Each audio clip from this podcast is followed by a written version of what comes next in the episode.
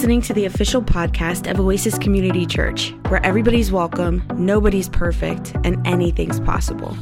If you'd like to learn more about Oasis, request prayer, or get in touch with a pastor, visit our website at oasischurch.org. Enjoy the podcast. Good morning, everyone. So, today we're going to take a look at a film called The Green Mile. Now, if you're unfamiliar with it, it was written by Stephen King. Uh, yes, that's Stephen King. So, the Stephen King, who's kind of known for kind of horror writing, uh, is also known for another genre that he kind of writes in sometimes, and it's a bit of a, a prison genre. So, uh, King wrote Shawshank Redemption, which is a very kind of famous book and famous movie. In the movie, it was uh, the main characters were played by Tim Robbins and by Morgan Freeman. The Green Mile, maybe a little less famous, uh, tells a story, and it's, it's one that I want to share with you. It's kind of, it's set uh, kind of in the early 20th century. Um, it looks like they're driving kind of Model Ts or some version thereof. It's set in the South, and it's set in a prison. And the title, Green Mile, comes from a variation of The Last Mile. So, Death Row at Sing Sing uh, is called The Last Mile, meaning it kind of the, it's the space between uh, where prisoners would be held and where they would be executed. But in this particular kind of fictional prison, uh, that, that uh, death row, the floor had been uh, painted green. And so it, it took its name from that, kind of the Green Mile. So one of the main characters in the story is played by Tom Hanks, and he is kind of the, the head guard of the Green Mile, and he oversees a staff of guards. And there's a character in the story, a man who's on death row, whose name is John Coffey. He's played by Michael Clarke Duncan, if you, if you know that, that character actor. Um, so, Michael Clarke Duncan's character is, uh, has been charged for a very heinous crime, the death of, of two uh, young sisters. And you see other characters there on death row.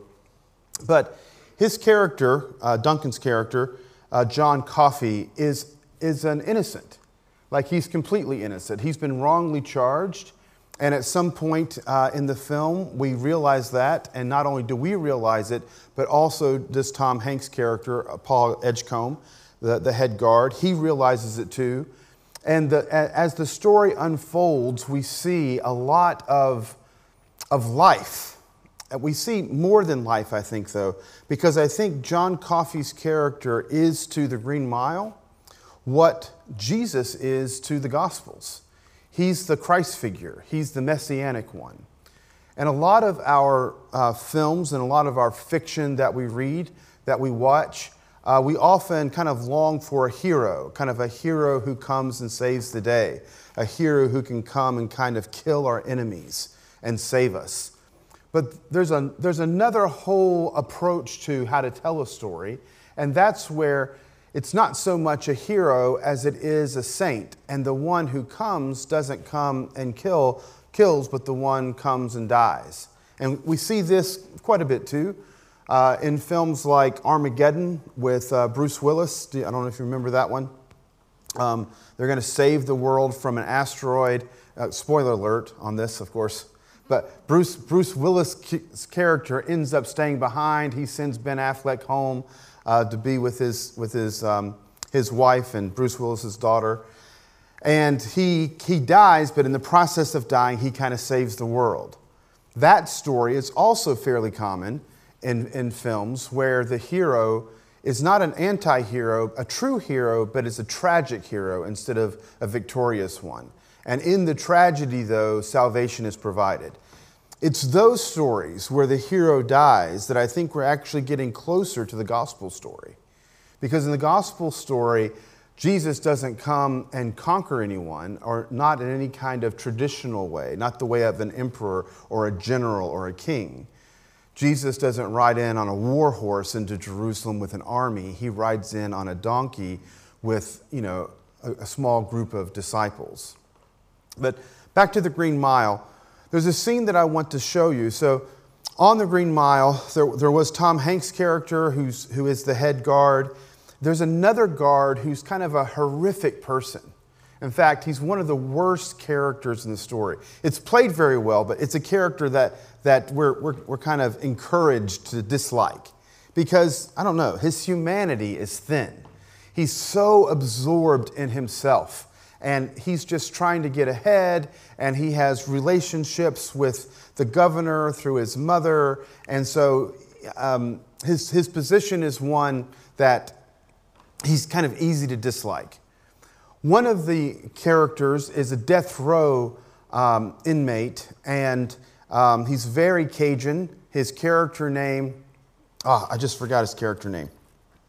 I, I just looked it up. His character name was Edward Delacroix, or Delacroix, Delacroix, Delacroix, Delacroix maybe. I'm not sure. I should, I should look up my, my Cajun. Um, it's played by Michael Jeter. Um, so he's, he's a little bit, he's a little simple too.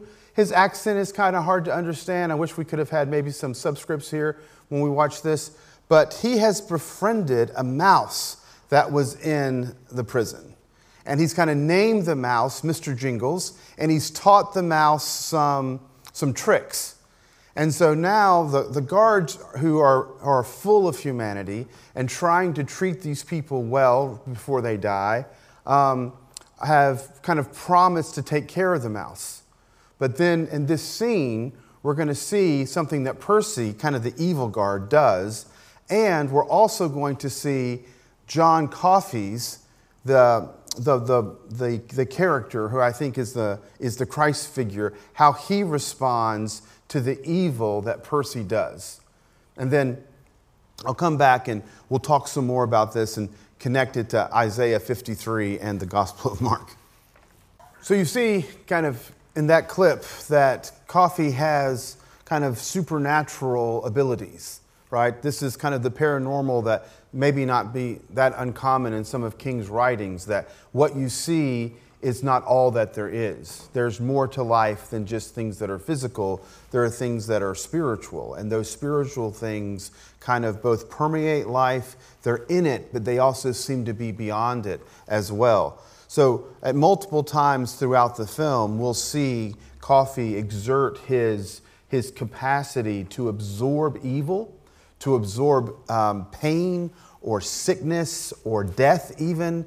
And then, although it seems to hurt him, it doesn't ultimately hurt him. He can, it doesn't, it doesn't damage him uh, irreparably, right? He's able to process it and then just kind of let it go. So at one point in the film, he heals the wife of the warden. At this point, right, he's healing the mouse and kind of bringing him back to life. Another point, Tom Hanks' character is suffering severely from a kidney stone, and, and he touches him and, and relieves it. Um, and then in a, in a, fourth scene, he will, he will hold, um, he will hold Tom Hanks' hand and kind of impart to him a knowledge about how the two little girls actually did die, the ones that Coffey is being held responsible for, even though, even though he's innocent. The thing, the thing about it is, Coffey ends up in the film, again, spoiler alert, he ends up in the film being executed by the state. Um, though both Tom Hanks' character and the mouth, the mouse end up with kind of unnaturally long lives. In fact, we see them kind of late 20th century, both of them kind of living much longer than a natural life would have allowed them to live because somehow John Coffey has imparted part of himself into them. He did it with, the, with Mr. Jingles, the mouse, when he kind of raised him from the dead. And then he did it again with Tom Hanks' character, not when he healed them, but when he imparted a bit of his knowledge about the way in which the world kind of really works. So, what does this have to do with Isaiah 53 and Isaiah's prophecy of the suffering servant? Or how we might understand the person and the work of Jesus Christ. Well, this is what I think is, is, is happening. When Jesus hits the scene, like in the Gospel of Mark, we know from the very first verse, chapter 1, verse 1, that this is a story about Jesus. And we know two things about Jesus. We know that he is the Christ, the Messiah, and we know that he's the Son of God. So this is Mark 1 1 says, the beginning of the gospel of Jesus the Christ, the Son of God. So that's saying two separate things about Jesus. It's saying that he's the Messiah, and it's saying that he's the Son of God.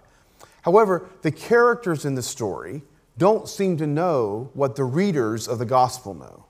So, um, people who see Jesus, his disciples, other characters like the mother in law of Peter, or the man with a withered hand, or the friends that bring uh, their par- the four friends who bring their fifth paralyzed friend to Jesus, the, the Pharisees, the Sadducees. No one else really seems to quite understand who Jesus is.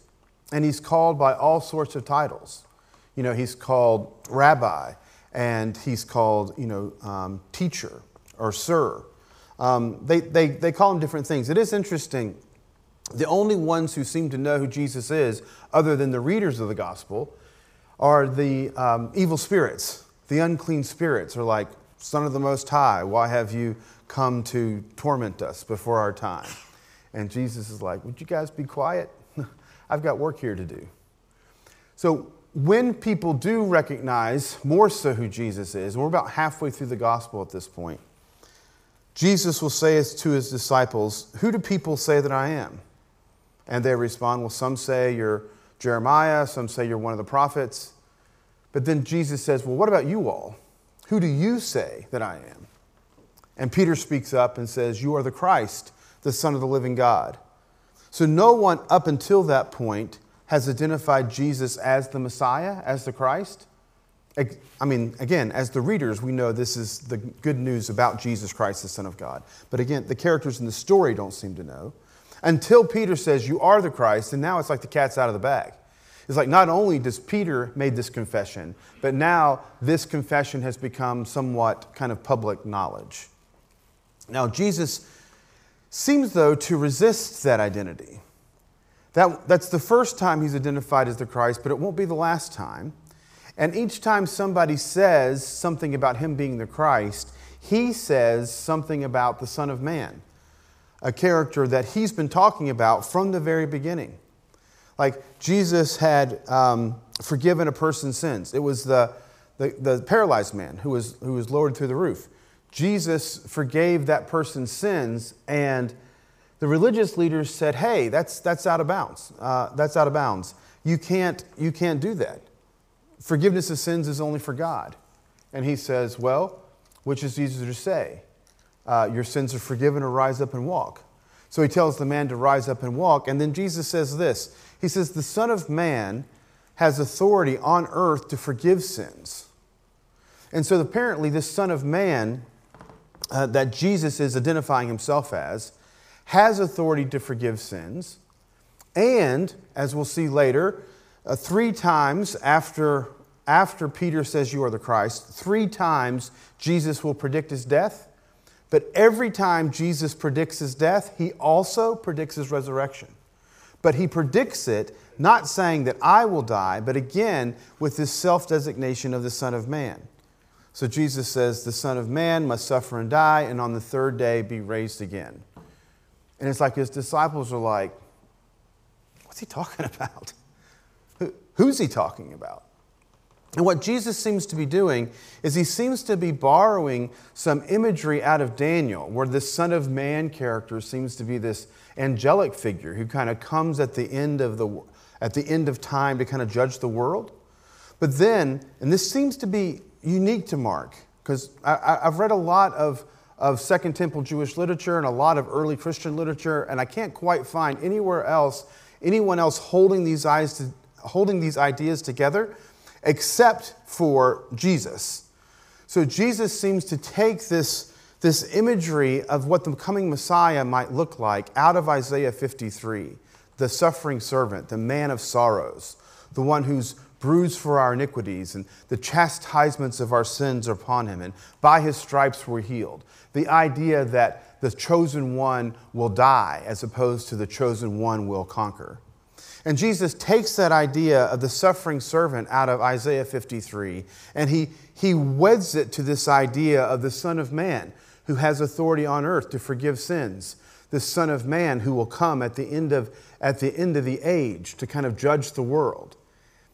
And that's how he identifies himself. I mean, it's remarkable that every time Jesus uses a phrase to identify himself, he uses the phrase Son of Man, and yet no one else seems to pick up on that. The early church doesn't pick up on it. We don't find it in the book of Acts. We don't find it in the early creeds. Like, we still say Jesus Christ. We don't say Jesus, the Son of Man. Even at, at, his arrest, Jesus will be standing before the high priest, and the high priest will ask him a question Are you the Son of the Blessed One? Right? Are you the Son of God? Is what he's asking.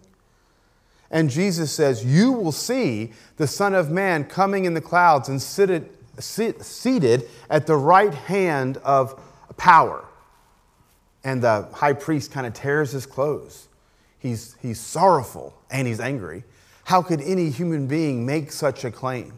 Right? So Jesus is kind of claiming all these things, but he's claiming it in such a way to kind of, I think, challenge our expectation. So to say that Jesus is the Christ, again, he never says, Yes, you're right, I'm the Christ. He always says, Well, the Son of Man will do this or that. And I think it's because their expectation of what the Christ would be is not how he understood himself as the Christ. Their expectation of what the Christ would be is one who would come and conquer with power, right, with authority. It would, it would involve some kind of military power to overthrow the, the government. Um, in this case, it would be the Romans. It would have some kind of economic power and some kind of political power and some kind of like religious or spiritual power. But Jesus doesn't come that way. Even when it says that he's the Son of God, right? He doesn't take that title and say, oh, yeah, you're right. He says, well, the Son of Man has the authority to do this, that, or the other. It's because for him, both our visions of what a deliverer would look like and even our visions of what God would look like are off base, right? They're, they're skewed. And so he's showing us himself, and then he's basically saying, Look at me and see how I am, and then you'll know both what, who the Messiah is, who the Christ is, and who God is, right? And so he says this, this is in Mark chapter 10. He says, The Son of Man comes not to uh, be served, but to serve, and to give his life as a ransom for many. And so, there, I think, we really get this kind of perfect picture of who Christ is. We know, of course, that Christ does die on a cross, and we know that God raises him from the dead. But we often tell this story in ways that I think are unhelpful. We tell it in ways that somehow makes it sound like God needed Jesus to die in order to do something. Right? we'll say something on the order, well, you know, Jesus had to die so our sins would be forgiven. Jesus died as he forgave our sins. It wasn't God who needed Jesus to die. I want to be clear on this. It's not God who's saying, Crucify him, crucify him. That's the crowd who says, Crucify him. God raises Jesus from the dead. If you want to hear what God is saying, listen to Jesus Christ on the cross as he's being crucified. He says, Father, forgive them, for they don't know what they're doing. That's the voice of God we see the death, in the death of Jesus on the cross, we see love perfected. No greater love has this than a man who will lay his down his life for his friends. In this case, Jesus is not just laying down his life for his friends, he's laying down his life for his enemies. So on the cross, we see God's perfect love. We will see God's justice but we don't see God's justice on the cross. We see God's justice in the resurrection. When God resurrects Jesus from the dead, that is justice. Like we know that it is, it is unjust for an innocent person to be put to death. Can you agree with me there? Yeah? It is unjust for an innocent person to be put to death. If there ever was an innocent person, That is Jesus. Jesus is the innocent person. And so when the government of Rome puts him to death, and when the Jewish leadership of Jerusalem wants him to be put to death, again, Caiaphas, who had said, Are you the Son of the Blessed One, would say to Pilate, We have no king but Caesar. Right? When they want Jesus to die, and when they do put Jesus to death, that is unjust. But what God does in response to that is to resurrect Jesus and in so deal with sin and with death. So that we see the cross is not something God needs in order to forgive. Jesus had been walking around Galilee forgiving people's sins. If we say the cross was needed for God to forgive, we're making the exact same mistake that the Pharisees made when they told Jesus, hey, wait a minute, you can't forgive sins. That's God alone who can. And he said, well, you know, who can, which is easier to say? Your sins are forgiven or rise up and walk. when Jesus said people's sins were forgiven, you know what? Their sins were forgiven. that's, what, that's the way that works. So, what we have then is that in the cross,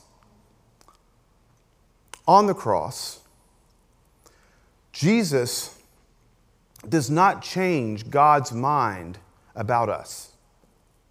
On the cross, Jesus can change our mind about God. I want to say that again. On the cross, Jesus does not change God's mind about us. God already knows who we are.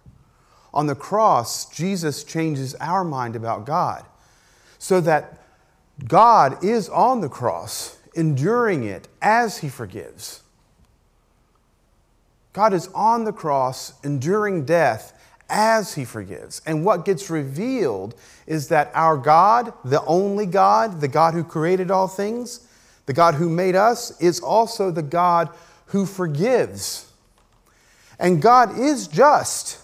And we see God's justice again in the resurrection of Jesus. And God is just in that he can, he can deal with evil. In the same way, interestingly enough, that John Coffey in this film can deal with evil.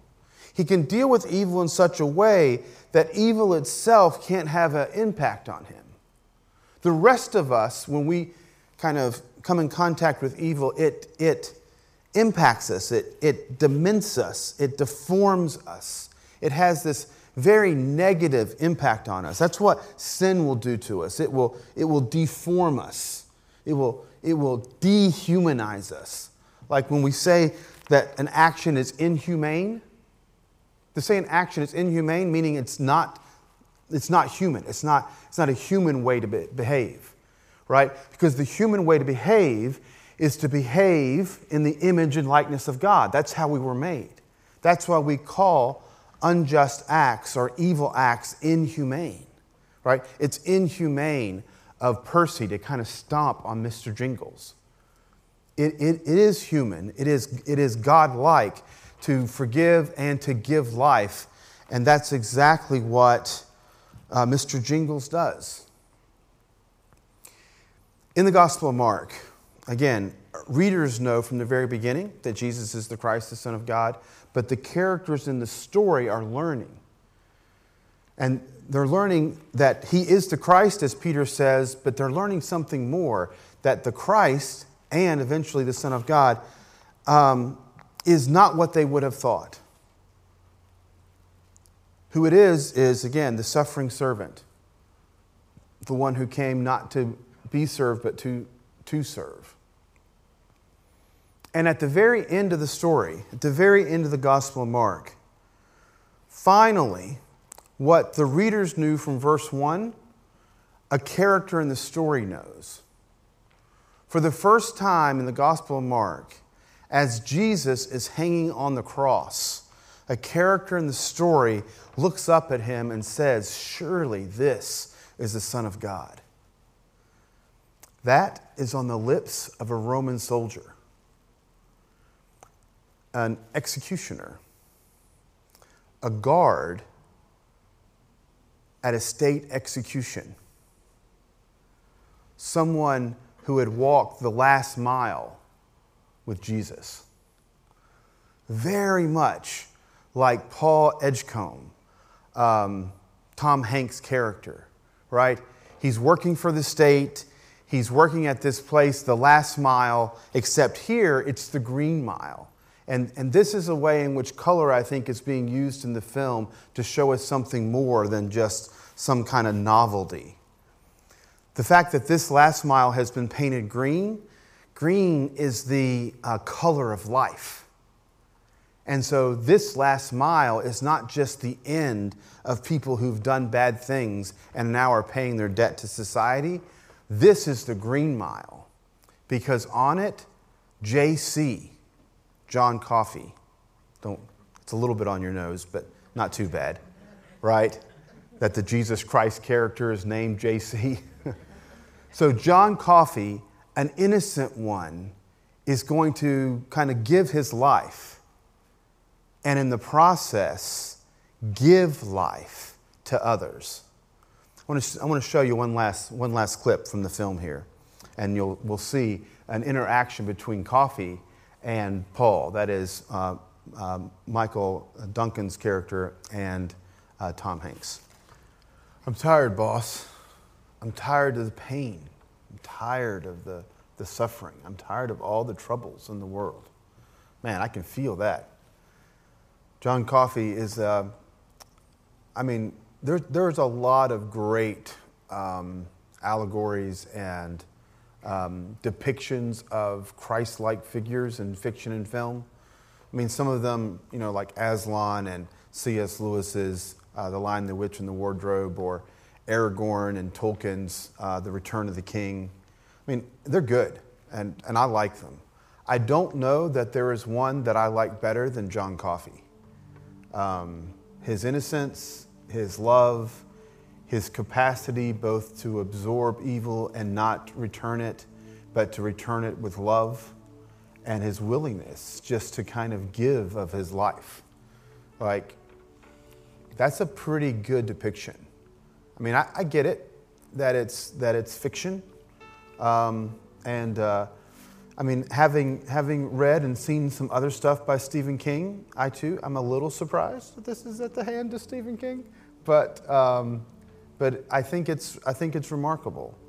And I think it, um, not unlike the Gospel of Mark, uh, we have characters here, again, in this story that come to a realization of to who God is and therefore how we should live. And that's my hope for us that while we do this partially because it's fun, but we also do this as a way of kind of opening our eyes in new ways to see things perhaps we haven't seen before. And that, that is our prayer. We hope you were blessed by today's podcast. If you liked what you heard and want to support us, you can do so by subscribing wherever you listen to your podcasts. You can leave us a review on iTunes, and if you want to contribute to Oasis financially, you can go to oasischurch.org. May the Lord bless you and keep you, and may God's face shine upon you and give you peace. Amen.